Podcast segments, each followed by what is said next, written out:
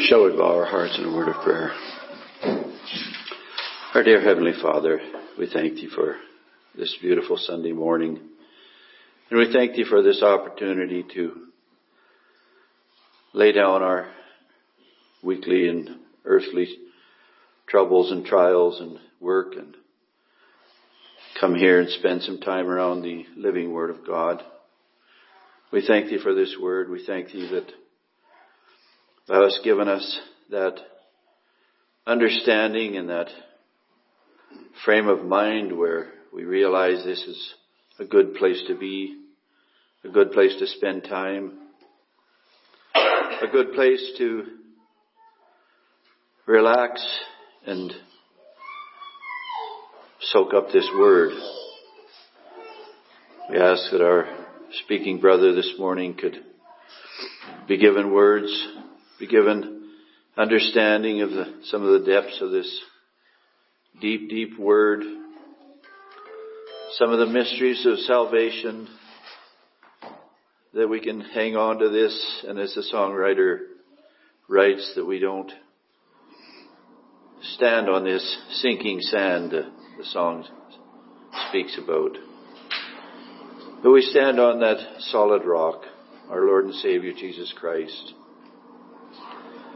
Watch all over all those that can't gather this morning for one reason or another. Watch over all Thy children, the world over. Watch over those that believe and watch over those that will believe.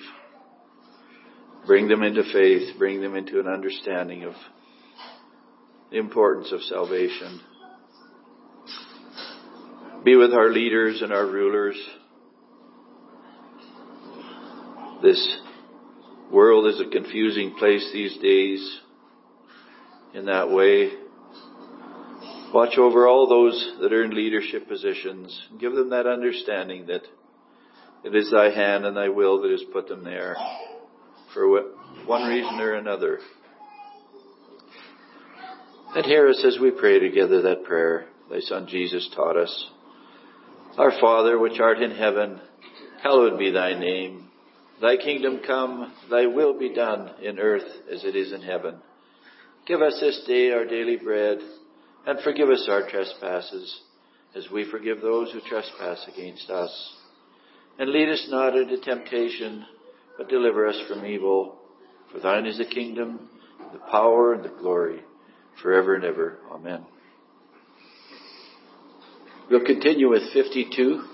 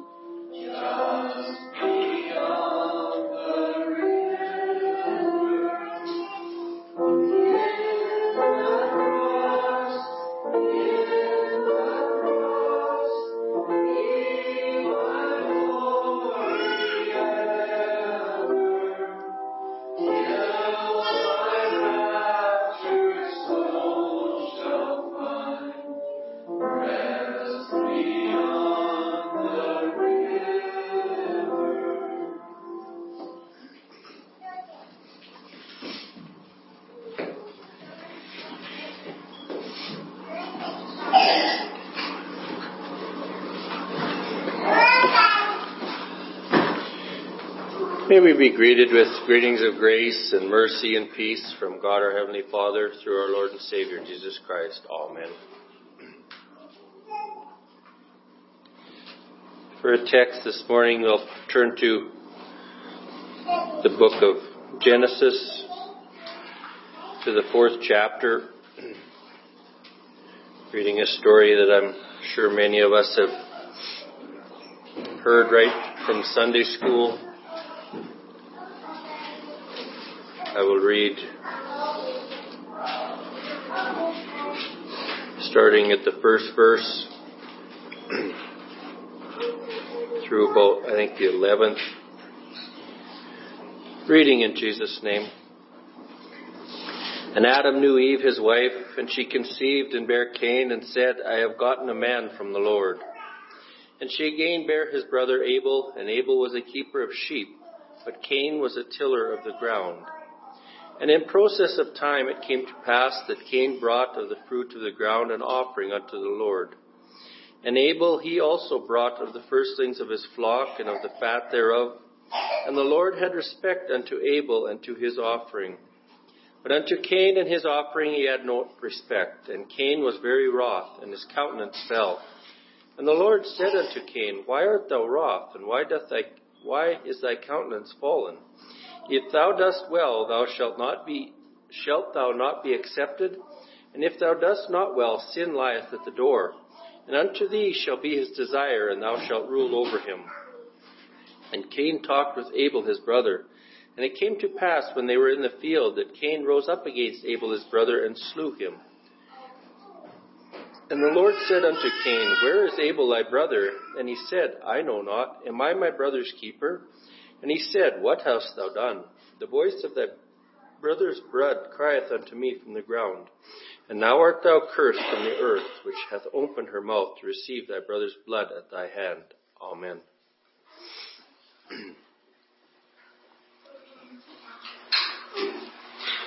This story takes place in, in the context of the Bible very soon after Adam and Eve fell into sin in the Garden of Eden.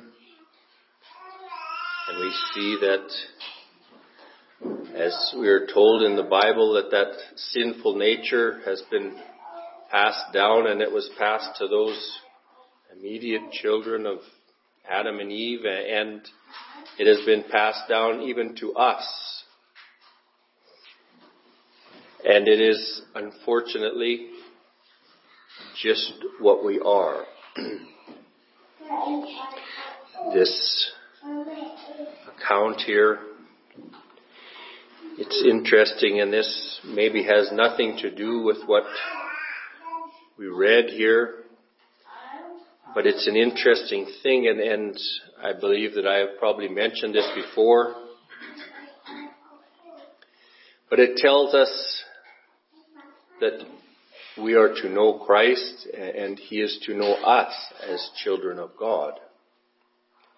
And here it says, Adam knew Eve, his wife, and she conceived and bare Cain. And I guess it is the only thing that gives me in my human mind an understanding, the ability to understand how close and intimate a relationship it is that Christ desires to have with us. It, it, it is, it isn't something that is casual, although we see that that type of a relationship in this world, there is, I guess if you say, a great push to try to make it seem casual, and it's something that can just be done in passing. And yet we understand that no matter how people try to portray it that way, it, it isn't possible. It causes a bond to be formed. And Christ desires that there would be that closest of relationships that we would have with Him. We are told that we are the bride of Christ. It is something that it is to be of the most importance that we would have that. And it is something I can read, and I read actually this week in, I believe it's the fifty-fifth chapter of Isaiah. This is God speaking, and he says, "For my thoughts are not your thoughts, neither are my ways your ways, saith the Lord. For as heaven, as the heavens are higher than the earth, so are my ways higher than your ways, and my thoughts than your thoughts." And there we see how much above our reasoning, above our abilities, God is. And there is so many things that in the Bible, I believe that there's many different ways that God uses to describe even himself or our relationship to him, or what it is that he would desire that we would believe that he has done for us. And he uses direct, if I say direct statements, he uses analogies, he uses examples that we can understand naturally. And they are all speaking of the same thing. And I pray that we would, through the Spirit, be given the understanding of how it is that we are a servant of God, and yet we are known as priests and kings, and all at the same time. And yet as Christians, we see that, that as we walk through this life, we have this natural flesh that is with us. And yes, God cares for that. So much so that he tells us that just worry about seeking the kingdom of heaven, and, and I will handle all those natural things that you need. And yet we are told to work diligently at what it is that we do here in this life. And all those things, it's almost complex beyond our reasoning, or perhaps it is complex beyond our reasoning. But it is how it is. And I believe that that is why we need to be prayerful, and that we would have ears and hearts that are attentive to the guiding of that Spirit of God, because it knows. God knows. It knows what we are to face. And, and God prepares us. Oftentimes when the time comes for what we are being prepared for, we don't really feel prepared for it. But he knows. We see here that Adam and Eve, and they had a son, and his name was Abel, or sorry, Cain. And I think spiritually, as we look at this picture here, and I believe that this is given to us as a spiritual example. Yes, it was a natural happening.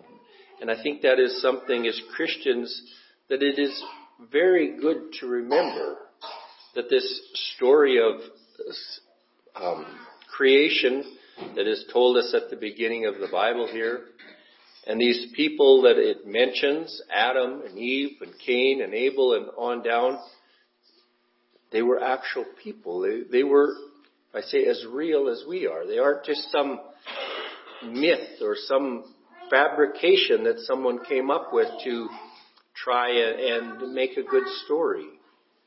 This is actual happenings. And we see how it is that these accounts in the Bible, because they are actual happenings, they are examples to us that we can take, and we can take what happens to heart. And it gives us a picture of how we should walk, or maybe how we shouldn't walk in this natural world. But it also is examples to how it is that God works with our spirit, and how the Spirit of God works in our hearts, in this world that we live in. We see here that there is a story of two sons being born. And I believe that it is a picture of how it is that there is a natural life and there's a spiritual life. And it says the first man, Adam, was a living being, and the second man, Adam, is a living soul. There is that soul that is around forever, and that is what is most important.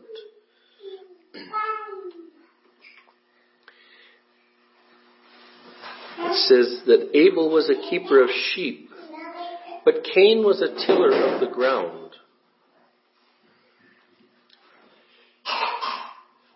We read in, I believe it's in Hebrews, where it tells us and, and encourages us as Christians that we would rest in the Lord.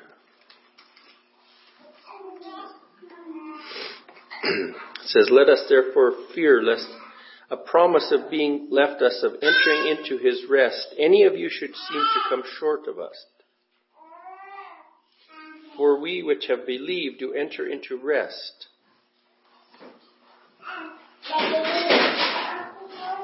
Our human nature, which I believe that Cain is a picture here of, it, it wants to do something. It says Cain was a tiller of the ground. And, and we can look at the picture of, or I mean of the, the parable of the prodigal son, and he goes, and we know that he wastes his, what he had gotten from his father. It wastes it, and it says, in riotous living.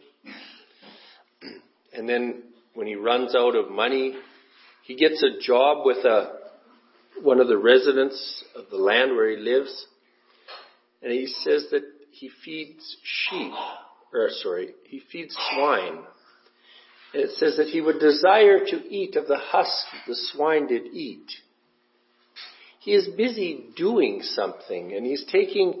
And we understand when you have grain that there is the grain that is of use and there's a, a husk or a hull that covers it, that it doesn't give any real sustenance, especially to people.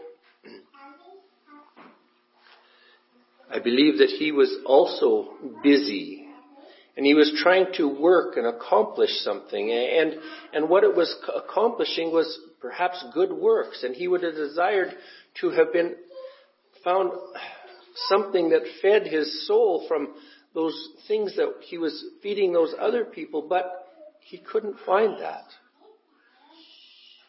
Because the sustenance for the soul, it isn't come, or it doesn't come from things that our flesh can do. It doesn't come from earthly good works. We can live a most wonderful moral life, and we can help others. Even Paul in Corinthians, when he speaks of charity, he puts it rather clearly. We see all these good things that he can do. It says, if I have the gift of prophecy and understand all mysteries and all knowledge and have all faith so that I could remove mountains and have not charity, I am nothing. And though I bestow all my goods to feed the poor, and though I give my body to be burned, and have not charity, it profiteth me nothing. We can do many wonderful things, and we can look very good to the world around us. But if we do not have Christ, it is of no value to our souls. And it doesn't bring, provide food for that undying portion. It, it can perhaps make our ego feel good. It can make us look good in the eyes of others. And, and it isn't anything wrong with doing those things. And there's nothing wrong with that we would walk that others would see a good example. But it is of very secondary importance compared to what God would think of our walk. And I believe that when this is saying here, that Cain was a tiller of the ground, I believe that that is what it is speaking of. He looked, he was doing something. He was very busy. And that is what our flesh desires. It says, but Abel was a keeper of sheep. He was just looking after something that God provided, if I put it that way. And I think it is something that we can see, that the as we look through this story and, and we know the outcome of it, and, and how it is that God looked favorably on one and not on the other, we see that simply caring for God's sheep, of which first and foremost we need to take care of our own salvation. We can't be someone who is living in unbelief and and, and um, helping those who, who believe. It doesn't work that way. It says that the husband must men must be first partaker of the fruit, because then we know what it is that we are offering to others or encouraging others to believe, because we have experienced it. God has blessed us with it. It says, and in the process of time it came to pass that Cain brought of the fruit of the ground an offering of the Lord. I believe that spiritually speaking, it is Cain brought something that he had done and said, look, God, what I have done. We read, I believe, I don't know if I can, I get, I can never remember whether it's near the end of Matthew or if it's in the Sermon on the Mount, but it, it speaks of that time when Judgment Day, that's in the twenty-fifth chapter of Matthew. It says, and before him shall be gathered all nations, and he shall separate them one from another, and as a shepherd divided his sheep from the goats, and he shall set the sheep on his right hand and the goats on the left. And then shall the king say unto them on his right hand, come, ye blessed of my Father, inherit the kingdom prepared for you from the foundation of the world. For I was an hungered, and ye gave me meat. I was thirsty, and ye gave me drink. I was a stranger, and ye took me in. Naked, and ye clothed me. I was sick, and ye visited me. I was in prison, and ye came unto me. Then shall the righteous answer him, saying, Lord, when saw we thee a hungered, or fed thee, or thirsty, or gave thee and gave thee drink? And when saw we thee a stranger, and took thee in, or naked, and clothed thee? Or when saw we thee sick and in prison, and came unto thee? And the king answered and said unto them, verily I say unto you, insomuch as ye have done it unto one of the least of these my brethren, ye have done it unto me. And then there is the opposite to those who are on the left-hand side, which are the goats. It, it isn't that we do something, we just care about our fellow Christians and our fellow human beings. And it isn't necessarily, trying to find the other place,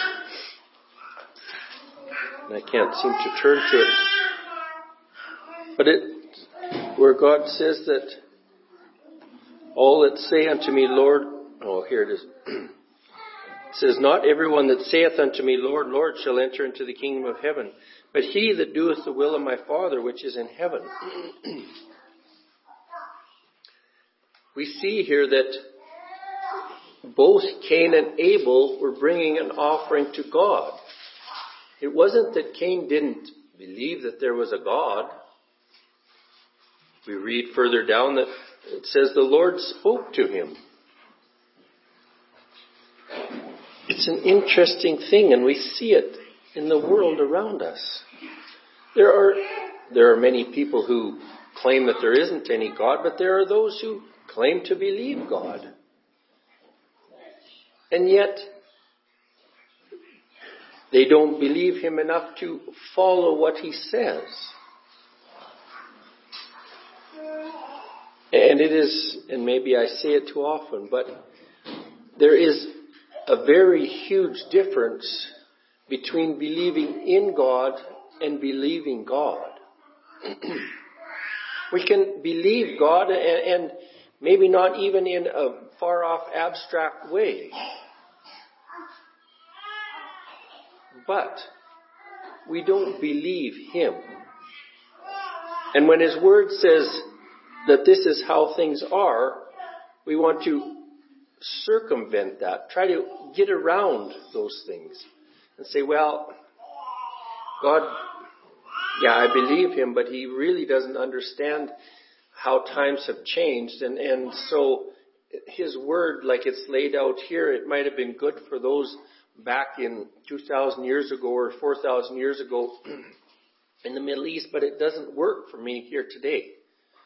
And, and God has to change somewhat to, to line up with what is needed. They don't believe it when it says, God, the same yesterday, today, and forever. God hasn't changed. And unfortunately, human nature hasn't changed. And people were trying to get around what God said then just as much as now.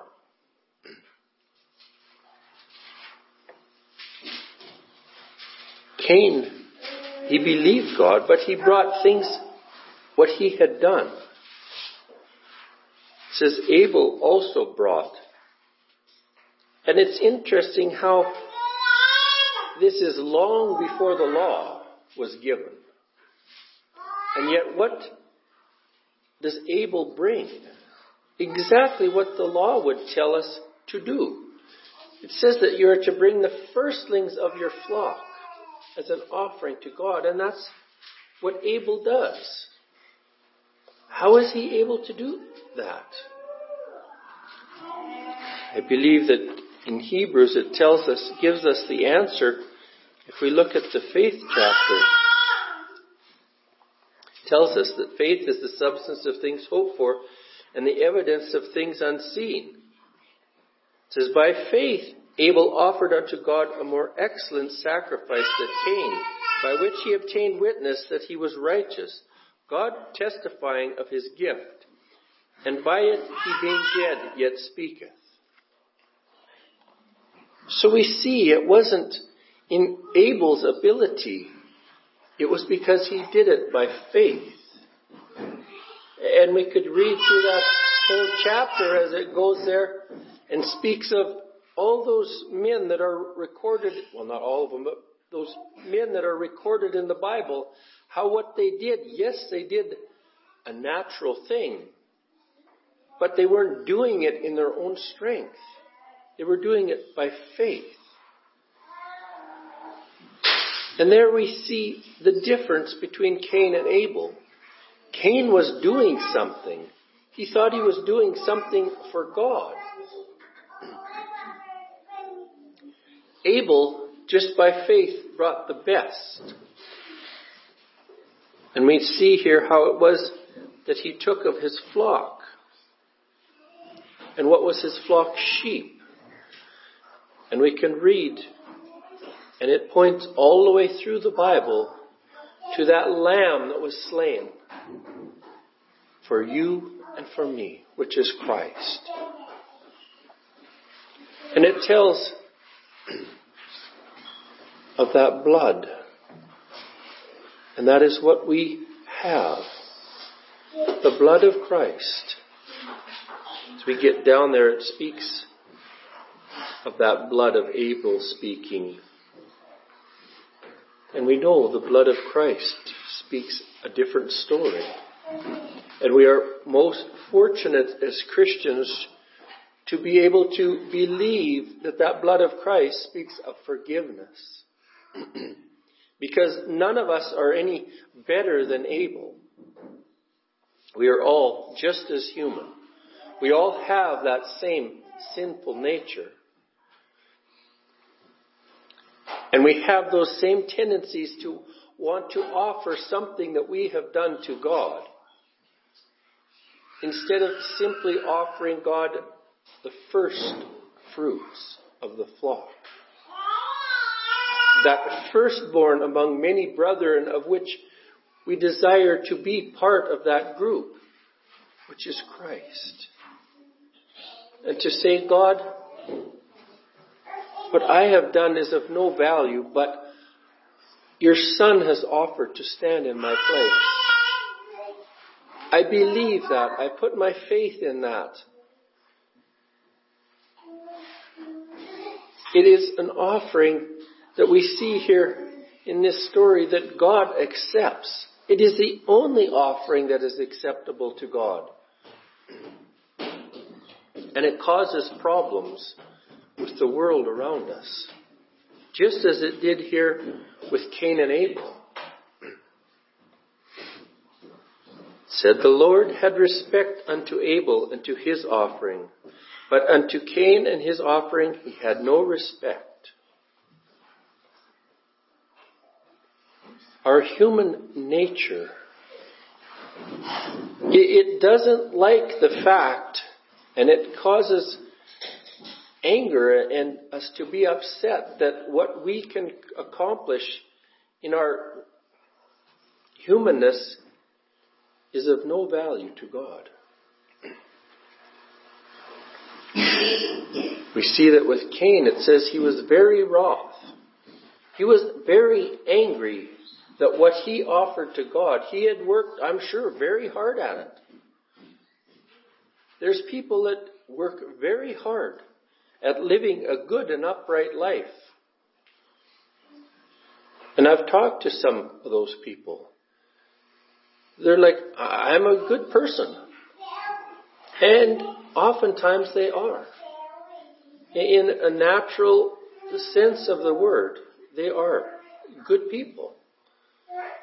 They perhaps have a, a more morally upright walk, and they're better to their neighbors than lots of Christians perhaps. But they are lacking what Abel offered to God that was acceptable and that God had respect to, which is what Christ has done.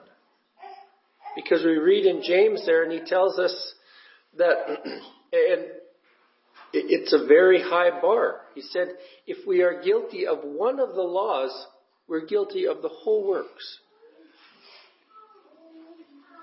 And we can't take that and say, well, I've done this, so I'm guilty of all these, so I might as well just do all them too, because human nature and our reasoning can go down that road too.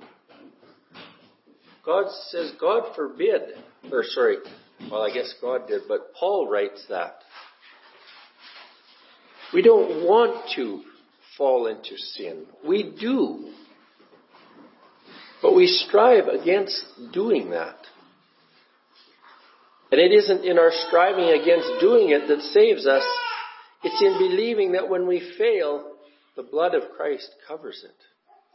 And if we're struggling to believe that, we have the blessing that we can come, as it says, to that altar of mercy and confess our faults one to another and be assured that, yes, this word of God is true, and yes, those promises are sure, and that sin is forgiven. Why? Because Christ's blood covers it.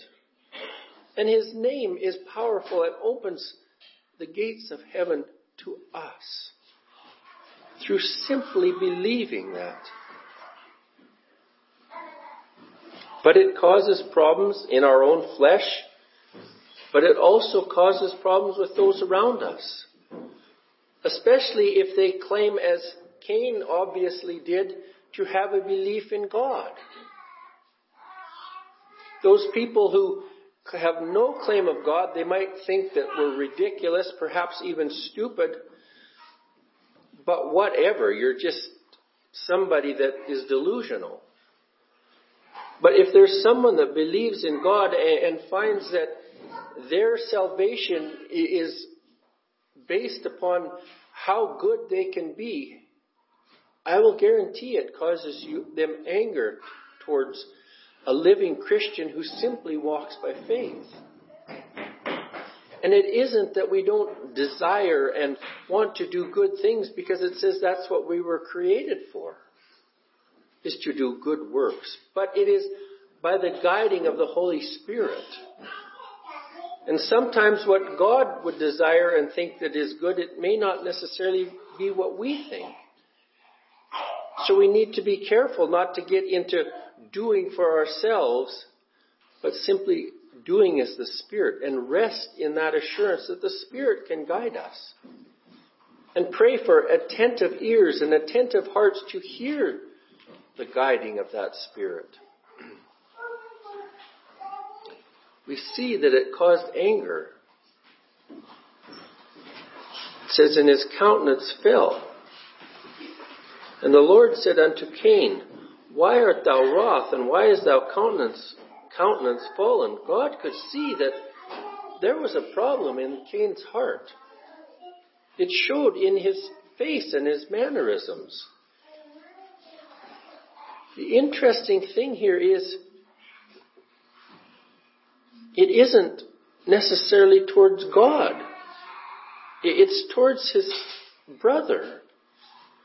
It's towards the one that was walking in freedom.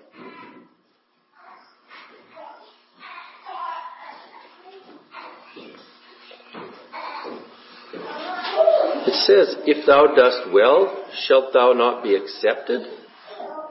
And if thou dost not well, sin lieth at the door.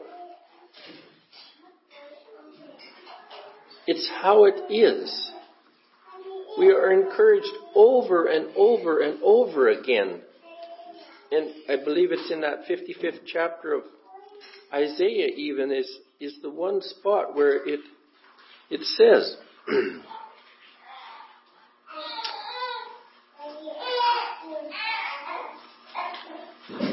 seek ye the Lord while he may be found. Call ye upon him while he is near. We understand that we are living in a time of grace. God is still calling us to turn to him.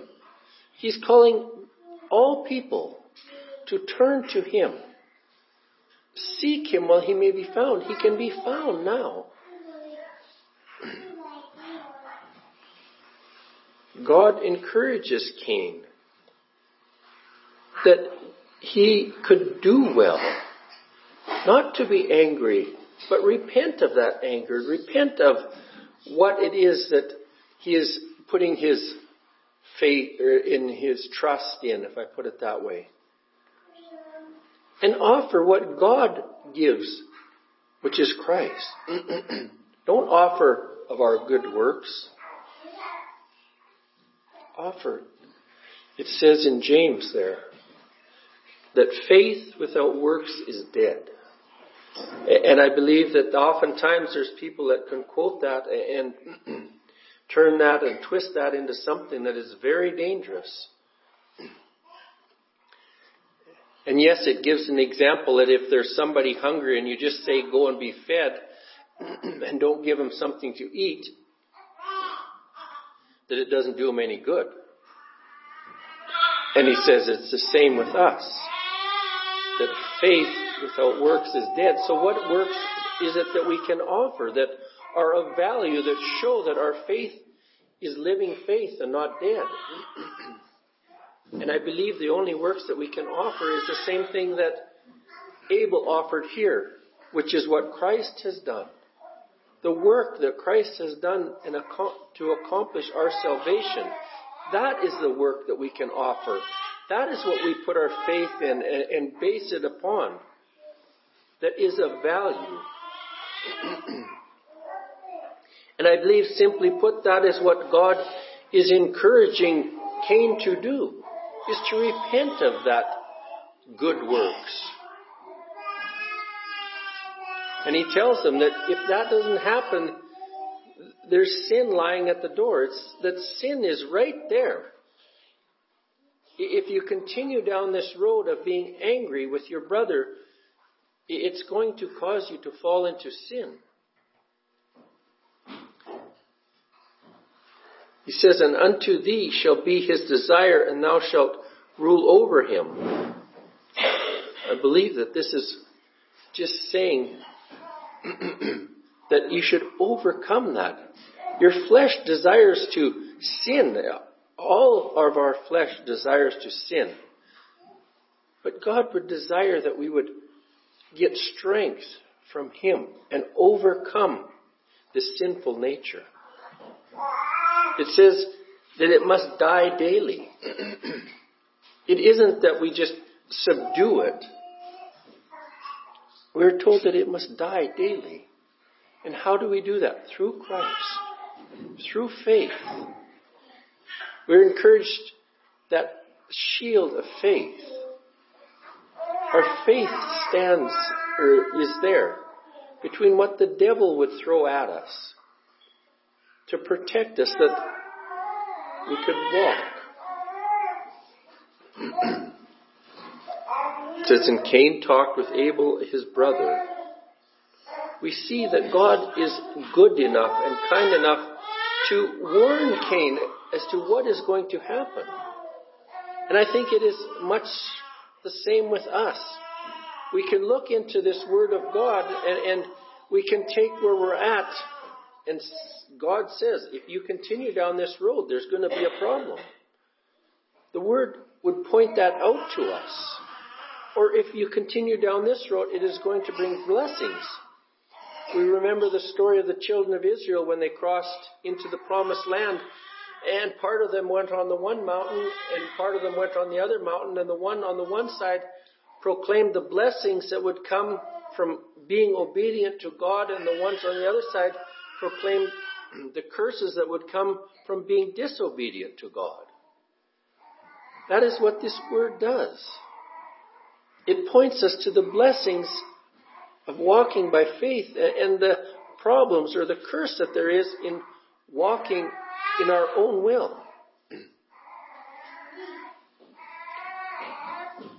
And still it says, Cain talked with Abel his brother, and it came to pass when they were in the field that Cain rose up against Abel his brother and slew him. We see how it can be. This humanness that we have with us, it can destroy that undying portion if we give it the freedom to do so. We would desire and pray and, I guess, put our faith that that Spirit of God can overcome this flesh, that that undying portion could live and could thrive. And this flesh would be subdued. It says, the Lord said unto Cain, God comes. And I've heard something about this that I found quite interesting. I heard a minister saying that he believed that even this is one of the examples of how God would have spoke to Cain through Ab- or through Adam even. And it was God speaking, but using Adam's voice, or Adam's lips, if I put it that way. I have no idea if that's the truth, but we know that God does work through our fellow Christians. And he can bring a message even, even from a minister or from a friend, that he can speak to us. But we see here where Cain is at. God asks him, where is Abel your brother? God knew where Abel was. But he says, I, I know not. Am I my brother's keeper? We see how human nature had fallen. So we know that it speaks of the devil as the father of all lies. And yet our human nature has taken that up. And, and we find that lying, it's a human trait.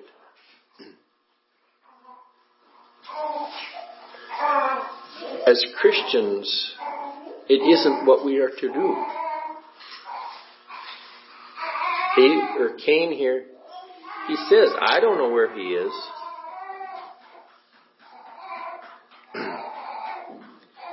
And he said unto them, what hast thou done? The voice of thy brother's blood crieth unto me from the ground. And we understand that the blood of Abel cried of vengeance. It, it is how it is. And yet, in Hebrews again it tells us about Christ.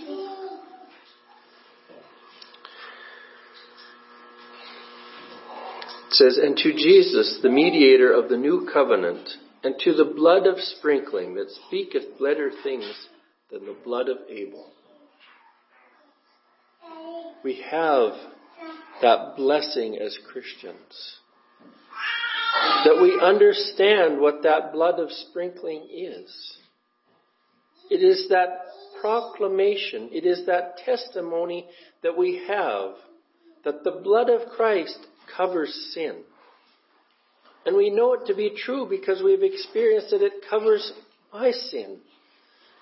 And so we can testify in truthfulness to people that that blood of Christ will cover your sin also. Believe that.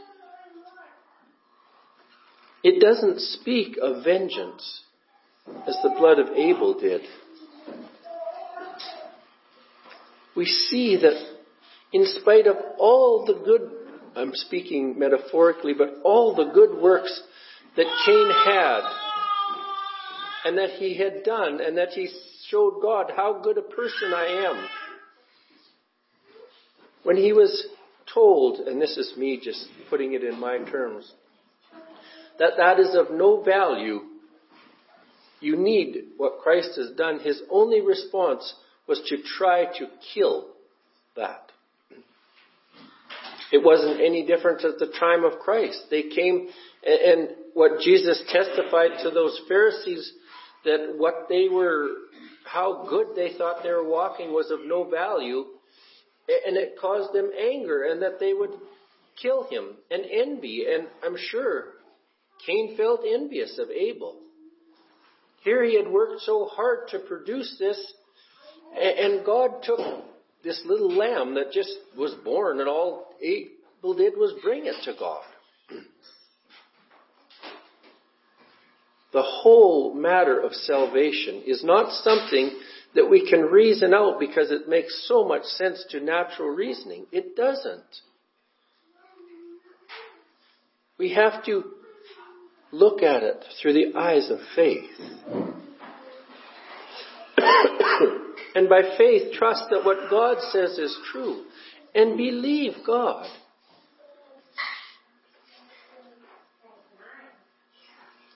It says, "And now thou art cursed from the earth, which has opened her mouth to receive thy brother's blood from thy hand." And I didn't read this verse, but the next one says, "And when thou tillest the ground, it shall not henceforth yield unto thee her strength." I believe that God was making it very clear to Cain that no amount of working the ground, of trying to work his way to heaven, was going to accomplish anything. It is not going to happen. And I believe that it should be our prayer, perhaps, that those who think that they are doing something that would work their way to heaven, that they could come to that place of realizing that it is of no use.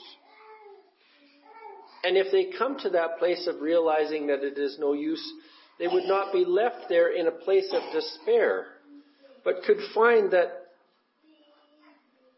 there is Christ. Christ has already accomplished the work, and we are to rest in that and trust in that, put our faith in that, and walk in freedom in that knowledge.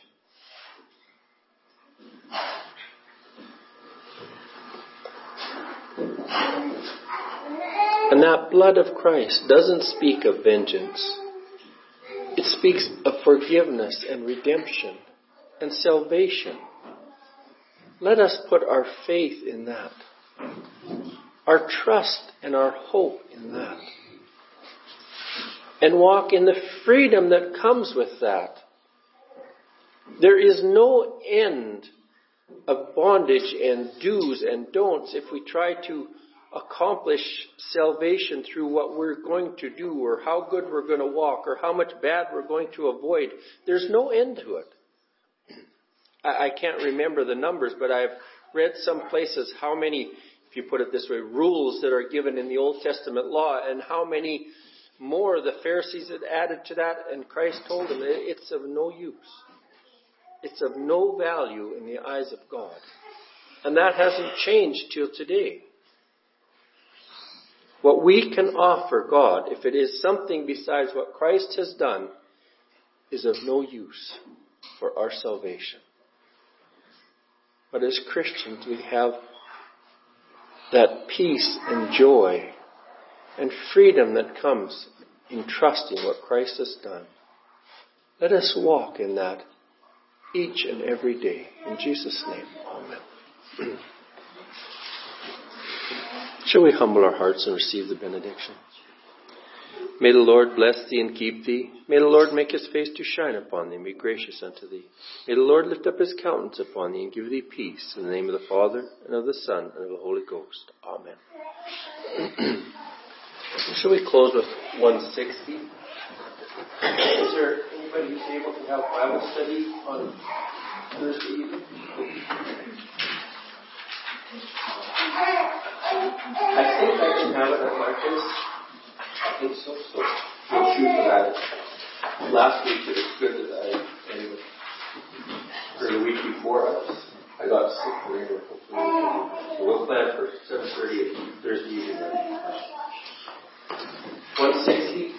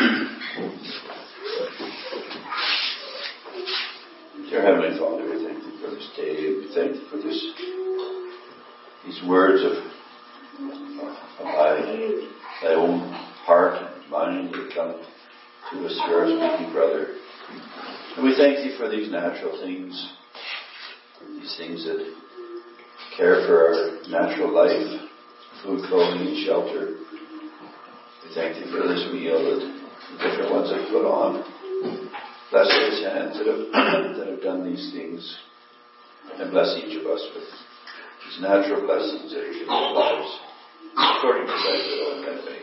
In Jesus' name. Amen.